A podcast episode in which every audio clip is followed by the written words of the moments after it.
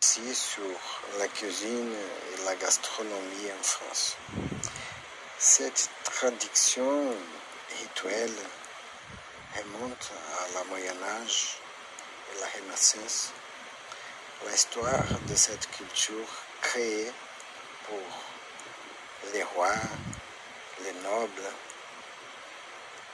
de cette époque-là était créée par les aristocrates et professionnels de la cuisine, avec une infinité de règles spécifiques à suivre, une identité de la culture française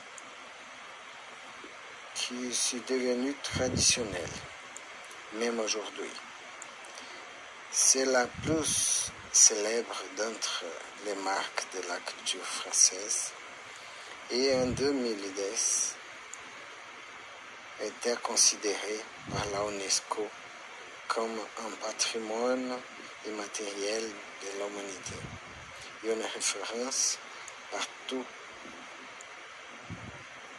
La France et au monde entier. La cuisine et la littérature sont sans doute les destacs de la culture traditionnelle de la France. La gastronomie française est une marque par sa sophistication et richesse de détails, surtout sur les arrangements de la table très très détaillés et sophistiqués. Dans ces détails-là, pour les Français, sa cuisine, c'est une importante tradition qui fait partie de toute la France.